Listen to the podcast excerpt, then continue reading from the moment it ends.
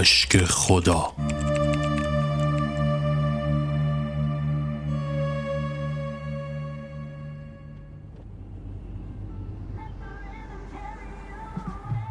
صدای همهمه به اوج رسیده بود و سکوت در سرش با لجاجت پافشاری میکرد، گویی که هیچ نمیشنید. صداها محوتر و محوتر میشدن و در عوض افکار و خیالات مصممتر. توی احوال خودش قوتور بود که ناگهان با سردی دستی که روی شانه‌اش قرار گرفت مثل جن‌زده ها از جا پرید. فرحناز دوستش که میزبان مجلس بود با لبخندی نیمه کاره به او چشم دوخت و گفت باز که کس کردی گوشه. سپس دست به سینه ایستاد. محسن، به جان خودم باز بخوای از اون فازای مسخره برداری ها خفت میکنم. یه شب با بچه ها جمعیم، بزن برقص، خوش باش بابا. یکی از انتهای سالن او را فرا خواند. شانه بالا انداخت و به سمت صدا رفت.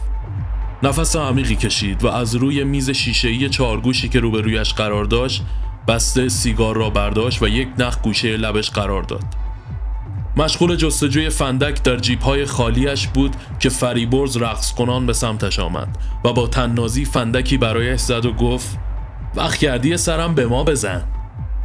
محسن که دیگر کلافگیش عیان شده بود با کمی درنگ از جا بلند شد و به سمت محوطه بیرونی رفت. عطر گلهای باغ و هوای خنک لواسان ششهایش را میهمان میکرد. روی سکوی کنار استخر نشست و از دور به رقص نورها که پشت پنجره روی پرده هیاهو به پا کرده بودند خیره شد. از سمت دیگر محوطه دو تا دختر که آشنا به نظر می آمدن خنده کنان از کنارش گذشتن و با طعنه گفتن چرا تنها اومدی محسن؟ دیگر تاب نداشت. ماجرای جداییش او را انگشت نما کرده بود، چرا که اکثر آدمای اون میهمانی از دوستان نامزدش بودن. دلیل حضورش هم همین بود که شاید دوباره او را به طور ظاهراً اتفاقی آنجا ببیند. حتی خیالش هم شیرین بود، با موهای خرمایی و چشم‌های درشت دوباره نگاهش کند یا سر به سرش بگذارد. صدای زنگ گوشی پرده‌های خیال را از هم درید. با حالتی عصبی پاسخ داد. بدشانسی بدتر از این نمی‌شد. پسرعمویش پویا بیخبر از شهرستان به تهران آمده و پشت درب منزل منتظر میزبان بود. با دستپاچگی پاسخ داد باشه یه چرخی بزن تا یه ساعت دیگه نهایت خودم رو میرسونم. به سمت ماشین رفت. استارت زد. ضبط با صدایی بلند شروع به خواندن کرد. به سمت جاده حرکت کرد. تصاویر دوباره در حال شکلگیری بودند. به هر سختی که میشد یک سیگار از داخل پاکت بیرون کشید و روی لب قرار داد. دستش را داخل جیب فرو برد و مشکل دوچندان شد، چرا که از یاد برده بود که فندک نداره. سیگار را مچاله کرد. نگاهش را به خط سفید جاده دوخت و به رانندگی ادامه داد. ذهنش را به موزیک معطوف کرده بود، اما مدام خاطرات داخل سرش هجوم می آورد. درست موسیقی به اوج رسیده بود و تصاویر پررنگتر از قبل جلوم میدادن که ناگهان یکی از لاستیک‌های ماشین روی تکه سنگی رفت و با صدای مهیبی ترکید. ماشین با جدول برخورد کرده بود و دود از کاپوت بلند میشد. برفاکنها با ریتم موسیقی گویی که اتفاقی رخ نداده در کمال خونسردی ضرب گرفته بودند. لکه خون روی پیشانیش خودنمایی میکرد. کورمال از زیر صندلی گوشی موبایلش را پیدا کرد و شماره امداد را گرفت. اپراتور بعد از کلی معطل کردن پاسخ داد. با توجه به موقعیت و شلوغی درخواست‌ها گفت که 1 ساعت زمان می‌برد تا خودشان را به صحنه تصادف برسانند. سرمای زمستانی و شبانه جاده بی‌رحمانه داخل ماشین شلاق می‌زد. محسن گوشی را داخل جیبش قرار داد، سوئیچ را برداشت و از ماشین پیاده شد. تمام تنش کوفته شده بود.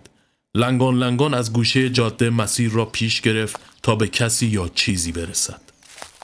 درختان تنومند کاج کنار تیرک‌های چراغ برق که نوری سپید و موزعی به خیابان می‌پاشاندند با وقار ایستاده بودند و گویی برای همدردی شاخه تکان می‌دادند. جز کوه و دره و درخت کاج هیچ چیز دیگری قابل رؤیت نبود. به راهش ادامه داد تا در میان تاریکی به یک دکه کوچک رسید. لامپ زرد رنگی جلوی آن آویزان قرار داشت که با تاریکی درگیر نبردی نابرابر شده بود. به محوطه پشتی آنجا رفت. صندلی ماشین چرمی پاره و کهنه کنار پیت حلبی آتش نشان از حضور کسی یا چیزی در آنجا میداد. به کنار پیت حلبی رفت و کنار آن روی خاک ها نشست. دستانش را روی شعله ها قرار داد. انگشتانش میلرزیدند. دقایقی بعد پیرمردی که خودش را داخل کاپشنی با حفره‌های سوخته جای سیگار پیچانده بود از راه رسید. کلاهش را تا نوک بینی پایین کشیده بود. پرسید: چی میخوای؟ محسن سرش را بلند کرد. تصادف کردم. پیرمرد روی صندلی لم داد و 2 تا سیب زمینی داخل پیت حلبی انداخت. باز آخر هفته شد شما جوونا راتون رو کج کردید ریختید اینجا که دردسر درست کنید. سپس سری از تأسف تکان داد. محسن واکنشی نشان نداد. پیرمرد با دیدن دستهای لرزانش از جا بلند شد و زیر لب چیزی گفت. به داخل دکه برگشت و با 1 لیوان پلاستیکی چای و 2 حبه قند و 1 پتوی کهنه سربازی به سمتش آمد. آنها را به دست محسن داد. بگیر بخور. من به سن تو بودم پسر جان بچم مدرسه میرفت. زندگیمون هدف داشت. نه مثل الان شما فقط تو شنگول بازی و ماجرا. محسن پتو را دورش پیچید و چای داغ را داخل دستش گرفت. بچت پسر یا دختر؟ پیرمرد نفس عمیقی کشید. پسر بود. محسن ابرو بالا انداخت. بود؟ پیرمرد حالت چهرهش تغییر کرد. آره تو جبهه شهید شد. گفتی تصادف کردی؟ محسن: زنگ زدم امداد خودرو اما گفتن تا برسه 1 ساعتی طول میکشه. پیرمرد سر تکان داد. این دنیا به هیچ کسی وفا نکرده. وقتی قدرشو میدونی که از دستش بدی. سپس یا علی گویان از جا بلند شد و به پشت دکه رفت. محسن آخرین قطره چای را هم نوشید و دقایقی به همین منوال سپری شد. بوی سیب زمینی که انگار داشت میسوخت از توی پیت بلند شد. عمو بیا سیب زمینیات سوخت. خبری نشد. پتو را از شانه‌اش انداخت. نیمخیز شد و سعی کرد با تکه چوب کوچکی که کنار پیت حلبی افتاده بود سیب زمینی ها را بیرون بکشد. اما ناگهان چیزی توجهش را جلب کرد. در دکه نیمه باز بود و آگهی ترحیمی با عکس پیرمرد روی دیوار آن نصب شده بود. مات ماند تا اینکه شعله ها تکه چوب را سوزاندن و از حرارت آن با سوختن نوک انگشتش به خود آمد. حس عجیبی داشت و از طرفی دوباره حالت تهوع بهش دست داده بود. آرام داخل دکه رفت و از نزدیک به آگهی ترحیمی که عکس خندان همان پیرمرد رویش بود خیره ماند. هراسان از آنجا بیرون زد و از راهی که رفته بود بازگشت. 1 خط در میان سرش را به عقب برمیگرداند. در نهایت به جایی که ماشین را گذاشته بود رسید اما اثری از ماشین نبود. ابتدا فکر کرد اشتباه می کند اما با دیدن تابلوی خم شده جاده و خورد شیشه های روی زمین مطمئن شد که همانجا بوده است. روی آسفالت نشست. از شدت کلافگی سردرد عجیبی به جانش افتاده بود. دست در جیب فرو برد اما گوشی موبایل. تازه به یاد آورد که گوشی را کنار پیت حلبی جا گذاشته. به ناچار دگربار به سمت دکه برگشت. ضربان قلبش اوج گرفته بود و با هر قدمی که برمی‌داشت به اضطرابش افسوده می‌شد. همه چیز عادی جلوه می‌کرد. لامپ زرد رنگ جلوی دکه، پیت حلبی آتش، بوی سیب زمینی سوخته داخل فضا. گوشی موبایلش را برداشت اما باتری آن به ته رسیده و خاموش شده بود. از عصبانیت گوشی را به زمین کوبید و نعره زد: امشب تو این خراب شده چه خبره؟ ناگهان با صدای پیرمرد از جا پرید. چه خبرت جوان؟ هراسان سر برگردان. پیرمرد با لبخند در حالی که آستین‌های لباسش را پایین میانداخت و از نوک انگشتانش قطره‌های آب میچکید گفت: رفته بودم وضو بگیرم. محسن در حالی که نفس میزد انگشت اشارهش را به سمت او گرفت. تو واقعی نیستی. تو مردی. پیرمرد خشکش زد. محسن: تو مردی لعنتی. پیرمرد حالت چهرهش تغییر کرد و بی توجه به داخل دکه رفت و درب را بست. محسن سرش را میان دستش گرفته بود و ناله کنان به جاده بازگشت. مثل آواره ها پریشان به این سو و آن سو می رفت. به همه بدشانسی ها باران هم اضافه شد و خیس آب کنار جاده تلو تلو می خورد. ماشینی از دوردست نزدیک شد.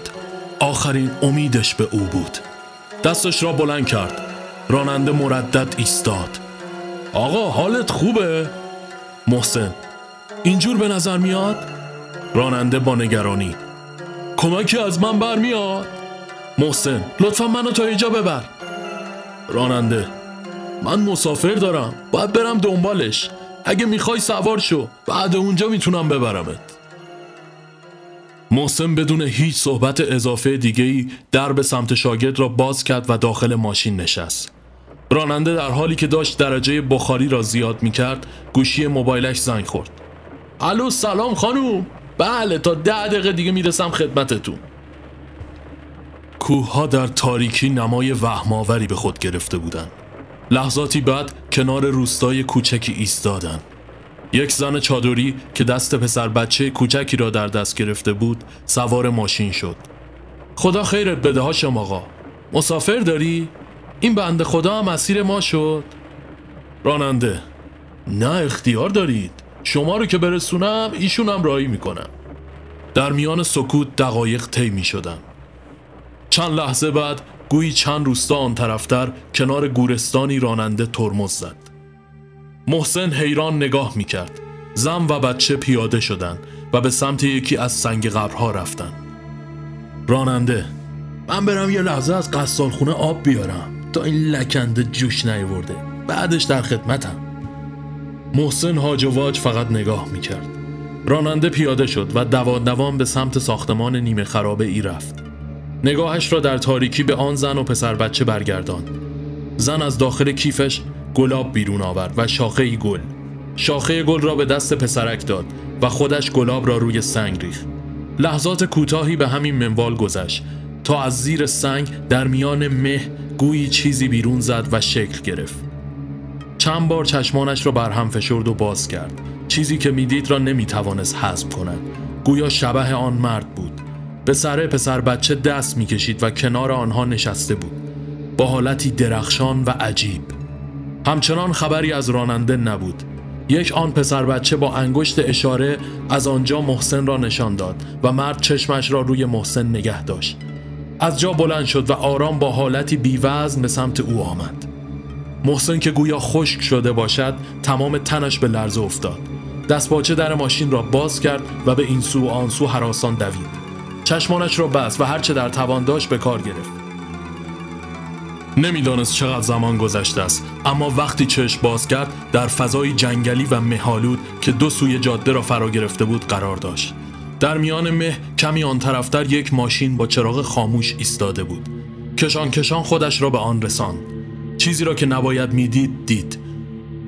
ماشین معشوقه سابقش بود و داخل آن همراه پسری مشغول عشق بازی بودند. از شدت عصبانیت و حیرت هر آنچه برایش پیش آمده بود را فراموش کرد. در حالی که نعره میزد و فحش میداد، با کف دست به شیشه کوبید، اما آنها آنچنان در عمق عشق بازی بودند که متوجه نمیشدند. دلا شد و تکه سنگ تقریبا بزرگی را برداشت و به سمت ماشین پرتاب کرد. شیشه شکست. همان لحظه ماشین و راننده تاکسی از راه رسیدند. راننده شیشه را پایین داد. کجا رفتی برادر؟ سوار شو. محسن خودش هم نمیدانست چرا، اما چیزی برای از دست دادن نداشت. با ناراحتی سوار ماشین شد. پسرک از ماشین روبرو پیاده شد و لاستیک‌ها و اطراف ماشین را تجسس میکرد. با سرعت از کنار آنها گذشتند. راننده پرسید: داشتی چیکار میکردی؟ میشناختیشون؟ محسن: مهم نیست، فقط برو. مسیر را طی کردند، انگار که پایان نداشت. مدام دور خود میچرخیدند تا اینکه جلوی همان دکه پیرمرد ماشین متوقف شد. راننده پیاده شد. الان برمیگردم. محسن به حلقه افتاده بود. از ماشین پیاده شد و پاورچین لابلای وسایل روی هم چیده شده کنار دکه پنهان شد. راننده خطاب به پیرمرد: سلام آقا جون، خسته نباشی. محسن که گویی یک پارچه آب سرد روی سرش ریخته باشن، مشغول جمع جور کردن ذهنش برای پازل اتفاقات شده بود. راننده هاشم همان پسر شهیدی بود که پیرمرد از او دم میزد. غرق همین افکار شده بود که صدای آژیر ماشین اورژانس سکوت جاده را شکست. با اینکه با سرعت از کنارش عبور کرد، اما انگار دیواری نامرئی بینشان قرار داشت و داخل ماشین را میدید. خونی مالی شده روی تخت بامپیچی و سرم به دست مشاهده کرد. ماشین دور شد و انعکاس نور آبی و سرخ آژیر روی صورتش موج میزد. داخل گوشش پژواکبار صداهایی را میشنید. دکتر نفس نمیکشه، بهش شوک بده، فایده ای نداره. چشمانش تاریک و تاریکتر شد. دکتر فایده نداره، عمرش به دنیا نبود. پرستار ماشین سالم بوده، پس چرا تصادف کرده؟ دکتر مثل این که به خاطر مصرف روانگردان تعادل روحی روانی نداشته و قبل از دره با توهمی چیزی فرمون رو میپیچه و میزنه به کوه. کمربند هم نبسته بوده، با سر میره توی شیشه. پرستار با کنجکاوی حالا چی مصرف کرده بوده؟ دکتر اشک خدا. پیرمرد بالای سرش ظاهر شد. نگران نباش، ما همه مثل همین. سپس رو به پسرش گفت زحمت بکش آقا رو تا سردخونه بیمارستان همراهی کن. پسرک راننده در حالی که سیب زمینی‌های تنوری را به دندان می‌کشید داخل ماشین نشست و با دست دیگرش دنده را جا زد. سوار شو پهلوون، راه درازی در پیش داری. محسن حیران و بت‌زده بی اختیار از جا بلند شد و داخل ماشین نشست. داخل مسیر در حالی که از آن روستا می‌گذشتند، آن زن و پسر بچه را دید که برایشان دست تکان می‌دهند. در نهایت به داخل خانه‌ای که نه سقف داشت نه دیوار درست درمانی و خالی و متروک بود رفتن. زیر لب آرام گفت اونا هم روح بودن؟ راننده لبخند زد. انا لله و انا الیه راجعون.